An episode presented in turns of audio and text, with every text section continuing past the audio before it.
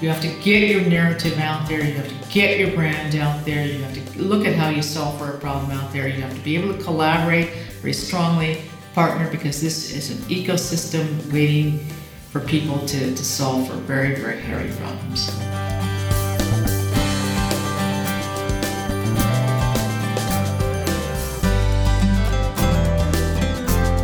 That's Monique Morrow speaking. Monique is a former Chief Technology Officer at Cisco and is the current president and co founder of the Humanized Internet, a nonprofit organization focused on providing digital identity for those individuals most underserved. I'm your host, Lisa Christen, welcoming you back to another episode of Level Up Your Leadership, the podcast exploring how 21st century leaders acquire the skills they need to thrive in the ever changing digital workplace. Monique Morrow really knows tech. As I mentioned, she was the former CTO at Cisco, one of the world's largest tech companies, and is currently president of not just the one humanized internet, but another tech organization that's utilizing blockchain. She's also president of the Vetri Foundation, helping you by providing tools so that we each have control over our digital selves. Now, Monique has been recognized for her work with about a gazillion awards she was uh, Forbes top 50 women globally in tech. She was a top 10 CIO, top 100 digital shapers in Switzerland, top 10 influential IT women in Europe. And this is all in the last couple of years. She has plenty more in the background there. So I think you get the idea.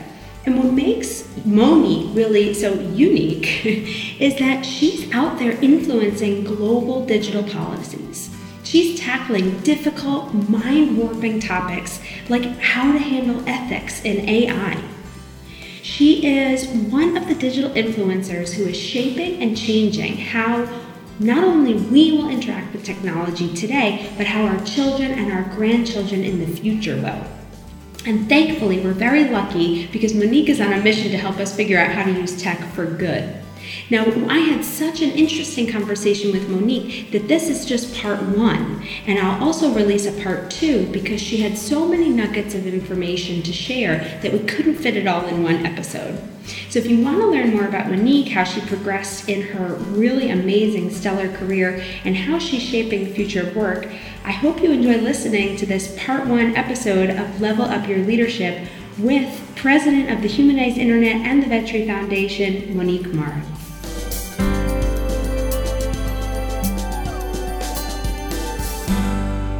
Monique, I'm thrilled to have you on the show today. It's a thrill to be here, by the way, Lisa.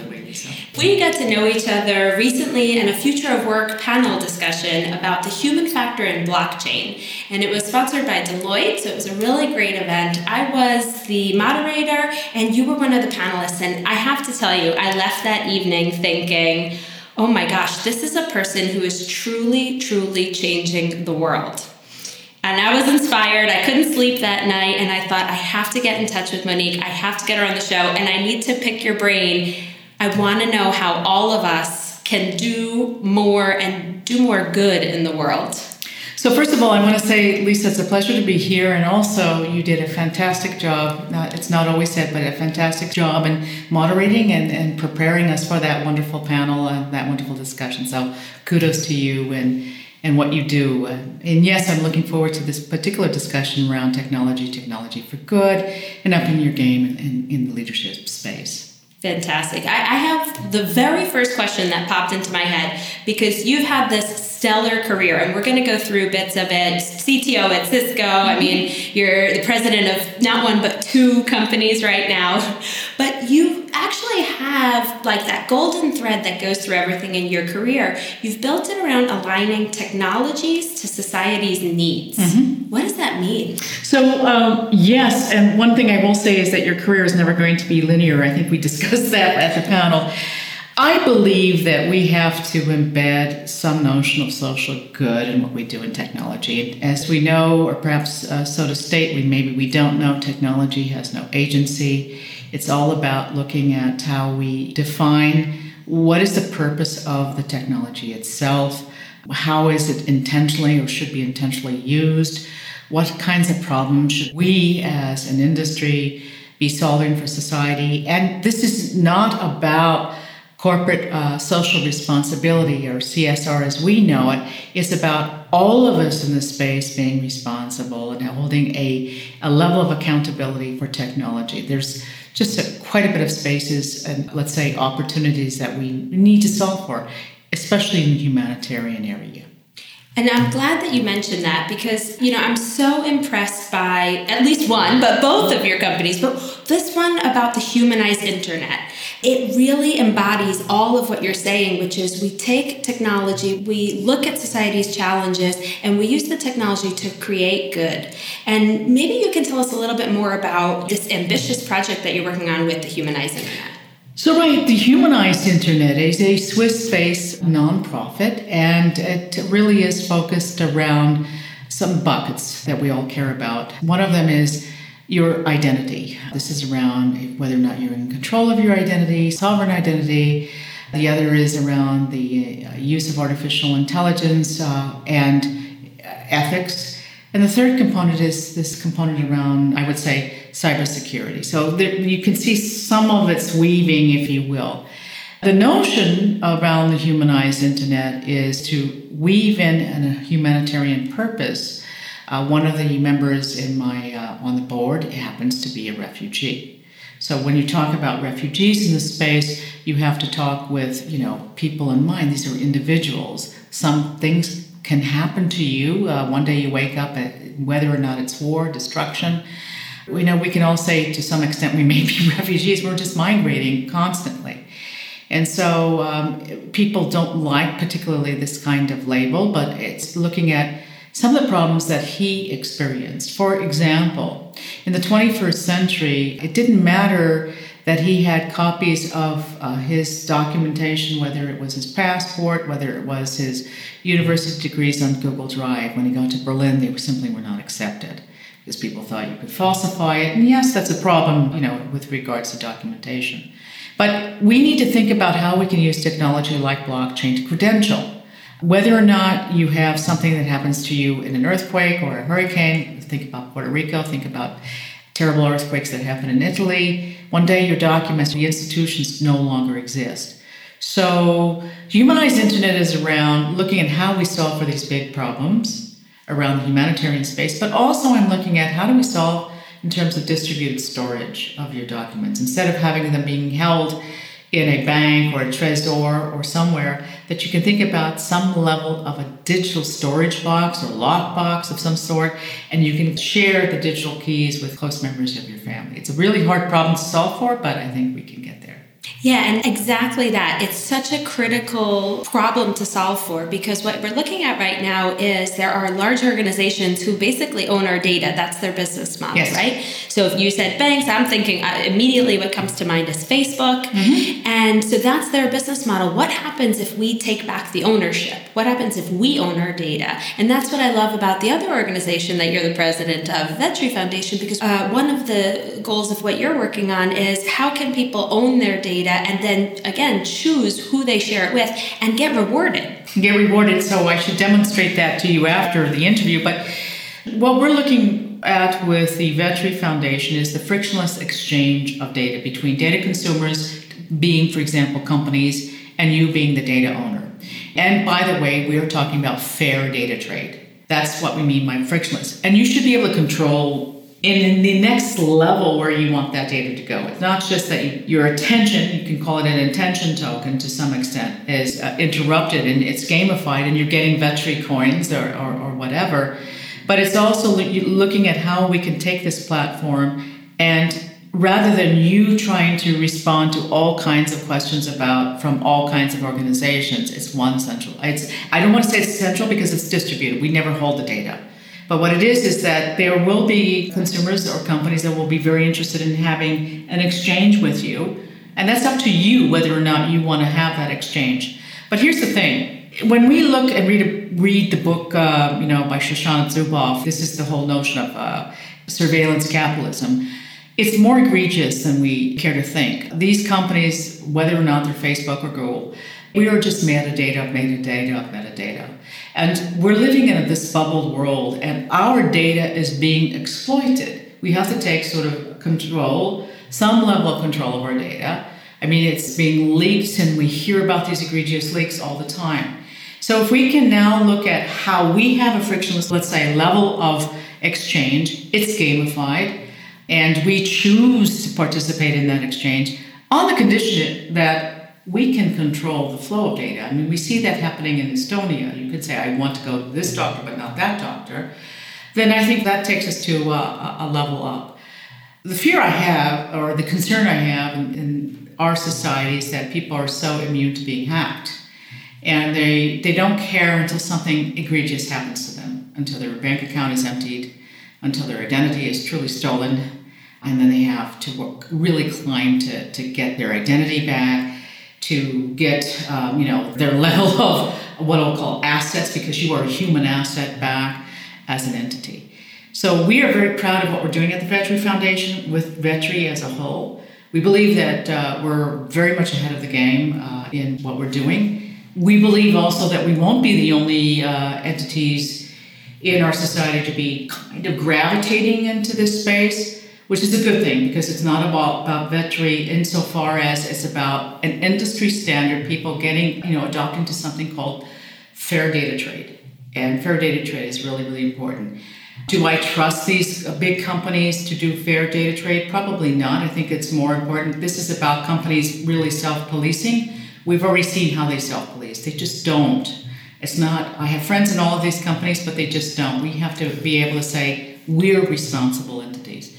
And let me take it a step further. I was, if I may, please, please, further, I'm fascinated. I was uh, in a discussion yesterday with a uh, lady who was actually involved with a particular organization. She also wants to look at Vetri. And this is around children's rights because children uh, digital rights. Children, they're the most underserved. They are actually getting uh, quite, uh, we would say, poached on by pedophiles, especially online. So, how do we now look at creating some kind of institution or node here in, in Switzerland? Where you would look at people caring about children's rights, watching what's going on on the network, and having and advising parents and, and young adults and children on responsible use of technology. So, could we see an intersection here with regard to data, privacy, because it's also interlinked, and this frictionless exchange of data where it's gamified? I think we're going to see that more and more. You know, I have to take a step back and just ask how do you think so broadly about technology? This is not like how do we use it today? You're saying we're the first company or one of the first companies doing this because we're thinking about the future. How do you think so broadly and so big. Yeah. wrap your head around that. Right, right. So, uh, yeah, let's break it down a little bit. First of all, it's not like you sit in a room and sort of ruminate. I think it's more about, I'm personally an observer of uh, how people use technology. I also believe that uh, just on a personal side, learning is lifelong. I'm also humbled when I, I look at somebody who is uh, of a certain age, we don't care, uh, understanding how they use technology I think it's very, very important to to look at look at geographies, travel, and also, you know, uh, it's important for people to read. I think it's read and and continuously have the exchange and live this kind of situation where we see or can see. For me, looking at how we can solve for very interesting problems. I just constantly am very curious, posing posing questions of why, why not, how can we, you know, are the institutions that we know and love today valid institutions? I was just recently in an event last Thursday where we were asking the question of, gee, you know, we're migrating people. And I go back to the migration situation because it's been predicted because of climate change, people will be migrating, gosh, constantly in, you know, 2050 and beyond. So we're going to see the situation of migration, and unfortunately, it plays out to a very negative political, you know, narrative. But what we were looking at is uh, a situation, for example, eh, between Venezuela and Colombia. You know, how do you deal? How do you create corridors where people just have the right to work? When our forefathers traveled to the United States of America, which they did, they just they came with a dream to do something, and and could we not keep that spirit? Because it's about the spirit, not so much as the technology alive and say hey, these people have the right to work. Because what's happening now in the situation in Venezuela, which is a horrific situation, you have people who, women particularly, women and children are hugely vulnerable. Women particularly who who have studied law or lawyers and they're crossing the Colombian, the Venezuelan Colombian border to prostitute themselves because they can't feed their family anymore. So could we not have a will to create corridors of you have the right to work? Most of the people I met, whether or not they were in refugee camps in Jordan or happened to be in these circumstance situations, want to contribute to society. And we certainly have technology as enablers to do that. So for me, it's about you know looking at the institutions we have and to be able to challenge those institutions. And I'm curious to know did you get this love of thinking globally, being curious, thinking about people in other countries? Did you get that from your parents? Because I know your mom is from Lebanon, your dad is American, you've now been living in Europe since the 90s. Are, you a global person? Yes, so yeah, I'm, um, I, yes, I would say I'm a global person growing up speaking a, a couple of languages and representing, I think, what the melting pot is, particularly in the United States, and of course, traveling quite a bit oh, has opened my eyes up. I mean, I've been traveling since I was born, but I spent a year in Paris as a, student abroad, which I think if everybody can afford and do a gap year, they should because it really just broadens your scope in terms of how you see the world and how you know sort of learn a little bit so yeah I, I, I think the global view has been really important. And through my stint at cisco which were 16 wonderful years i spent uh, five hybrided years in hong kong. And so i had responsibility for half of the world. I mean i was in india southeast asia china australia new zealand japan and if anything it's tested my colleagues' knowledge of geography, which, you know, uh, I think this intersectionality between social sciences, computer science, political science, philosophy is coming back together again. We should be thinking in those terms in terms yeah. of an education. Which exactly brings me to something that really piqued my curiosity when I was learning more about you is you don't actually have a technology background. You studied French. That's right. So we, and I, I like to say I'm an accidental engineer. I mean, my aspiration during the time was to actually go into the diplomatic world. Now, the diplomatic world actually helps me when I'm actually looking at how we deal with technology at a UN level. But you know, here you are with this undergraduate degree in Silicon Valley, and what do you do?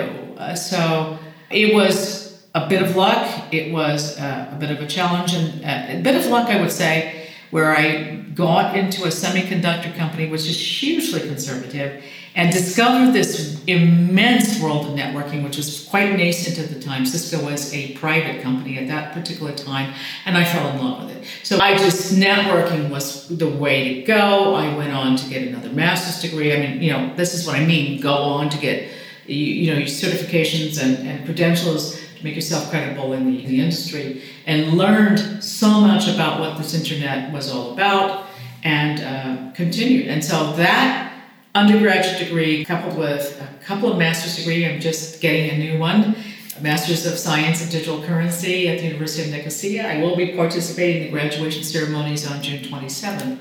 So there you go. I mean, yeah, I like to think about what I don't know, I don't know. So yes, an accidental engineer. At the time, you know, if we look at ourselves in the mid 80s, there were just no forebears, right? I mean, just, especially for women. In a hugely conservative company like a semiconductor firm. But I was working with extraordinary colleagues. And I have to say, and this is extremely important for me to say, my best coaches and mentors, I would say, yeah, best coaches and mentors have been men and uh, basically have pushed me to go beyond my comfort i hate to use that term comfort zone but really pushed me to say look you can do this and really fed in my curiosity of how wonderful this technology can work and i'm giving back in terms of mentorship and coaching and by the way because you are a coach i do believe in coaching i believe coaches are lifelong i have a coach Cisco uh, actually institutionalized coaching, which I think is extremely important because it's all about you facing your own, you know, it's a reflection, your own challenges. What are the triggers that you have to care about that may be negative? These are things that we have to work on for our lifeline. Well, thank you for adding that in because I really, I know I'm biased, but I really believe that if you're human, you have blind spots, you have fears, you have doubts, you have insecurities. Sorry if your brain is functioning normally that's what you have. And coaches and mentors and you know great colleagues can help you break past that. And it sounds like maybe even in the face of you know being in a male dominated field and mm-hmm. an industry that's tricky without you know the initially that educational background that you found support networks and you've just found ways to keep moving forward by following your curiosity. Yes, I mean, so kudos to coaching. Let's let's just say that for the moment. For all those people listening, get a coach. And we have I'm speaking to a wonderful one now. Uh, I think that you, you just brought up something that's very, very important. It is male dominated industry, and the statistics are going in a negative way, unfortunately. And I think it's not because we want to portray women as victims here, it's because women are trying to come into an organization that just wasn't meant for them, especially if they're parents uh, or they have partners and so on and so forth. You have to look at how the foundation is. And when we're talking about, for example, a glass ceiling, here we're talking about a glass cliff. Because when they leave the institution or technology groups, because it can be brutal, they leave for good. And there has to be a study of correlation of loss of talent here. I mean, I know there have been some studies, uh, especially at the at Stanford University, they're looking how do you define that? How do you define masculinity? Um, those types of interesting social science problems that we have to look at. Um, how can we make it a very welcoming organization and without this sort of brutal way that uh, sometimes I had encountered in the beginning, how people talk with one another. And so it's, you know, there is a jargon that you have to learn, et cetera, et cetera. But I think what we have to do is change the, the game a bit. And I believe that men extraordinary have, have to be part of this great conversation, particularly because it's all about the and here. And then you can break it down to ethnicity and et cetera, et cetera, et cetera. The way I couch or frame up this level of discussion is basically to say, is the organization that you are building reflective of the society around you? And if not, that's already a red flag. So we have to constantly question ourselves, so especially if we're founders, especially if we're dealing with teams and developers. You know, we have to constantly believe that this is, you know, the power of and here is extraordinarily important. And I go back to women and children because they're most vulnerable in, in, these situations, and then you can actually couch it with ageism, who gets thrown out first, and how, and why, and so on and so forth. What we have to look at, what is really fundamental in this entire discussion, is dignity the dignity of work, the dignity of organizations, the dignity of how we communicate with one another. And I noticed that each time you speak, so we're talking about, okay, how was your career? How did you get up? And instantly, you almost sort of zoom out and you see the bigger picture. Well, what's the culture like there? What's the culture like mm-hmm. as the whole society? Yeah. What, you know, what is this really about? This is about dignity. How do you go, or how can other people who are listening go from whatever's happening in their everyday life and start to get that bigger picture? And to use that bigger picture to help them persevere in the face of whatever they're facing in the moment. Well, I think the situation that we're faced with uh, at a macroeconomic viewpoint is that people who are in organizations who are in traditional companies, I'll put traditional companies, there are some people who are there because of very strong economic reasons, and they they have fear. They see the stuff around them, maybe they don't like it, and we know that you are good at insofar the relationship you have with your manager and so on and so forth. I mean, I make a distinction between leaders and managers. Leaders are really inspiring. I mean, they're, they're inspiring all the way through each of us, whether or not your developers have that potential for leadership. Let's start with that. Number one. Number two, if the culture is that toxic and you go home and you have ulcers and you can't focus, then you have to think about maybe just leaving and, of course, it's easier said than done. I mean, I had a chance to actually step in from a very traditional enterprise company, which had, had been very good to me, to go into a sort of the startup NGO kind of world and to learn what that is like because you really want to follow what it is you can do better develop and grow. And I would have to say, in that path, I did it. I mean, I, I really went into you know, this green pill and blue pill. Well, it's somebody called it a violet pill. I think it's very important to say that I really stepped up, but I have grown as a result of it. And don't think for one minute that I had to dig deep. I mean, really deep for courage. It wasn't that easy to do that because people can just be very comfortable with this. I'm here for the moment and I'm taking the check because I have to take the check. But what happens when the rug is pulled underneath you? You have to think about, you know, what is plan B, what is plan C, and plan, D. So question the culture around you. If it's toxic, look at alternatives to exit out. Have an exit strategy also. And being able to, you know, eventually learn from that, grow from that, and also um, monetize what it is you do at the end of the day because we, we want to do that. I mean, we don't live here for free. We have to be able to think about what monetization looks like.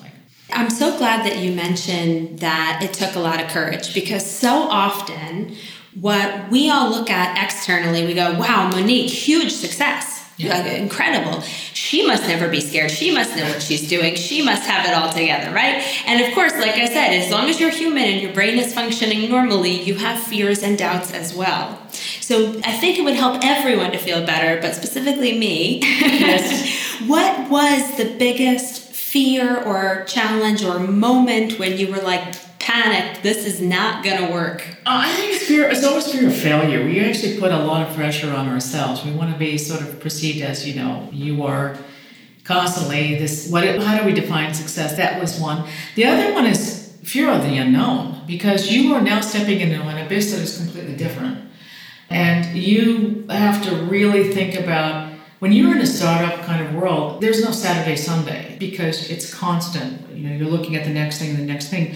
But at the same token, you have to be able to create some kind of healthy lifestyle around you.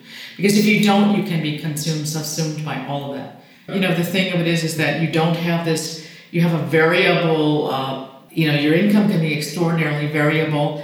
And so you have to look at how you handle that reality. And then, of course, with it, you have to think about how can I grow? I mean, what are the areas where I can grow? could I be writing a book or co-writing a book, which we are? Could I be doing X, Y, Z in a space or tackling a particular problem, which we can, which we a group of us did with MIT Solve in Frontlines for Healthcare, and how we use the narrative of you know shortage of caregivers in this world, and could we not credential, for example, work with refugees in that space?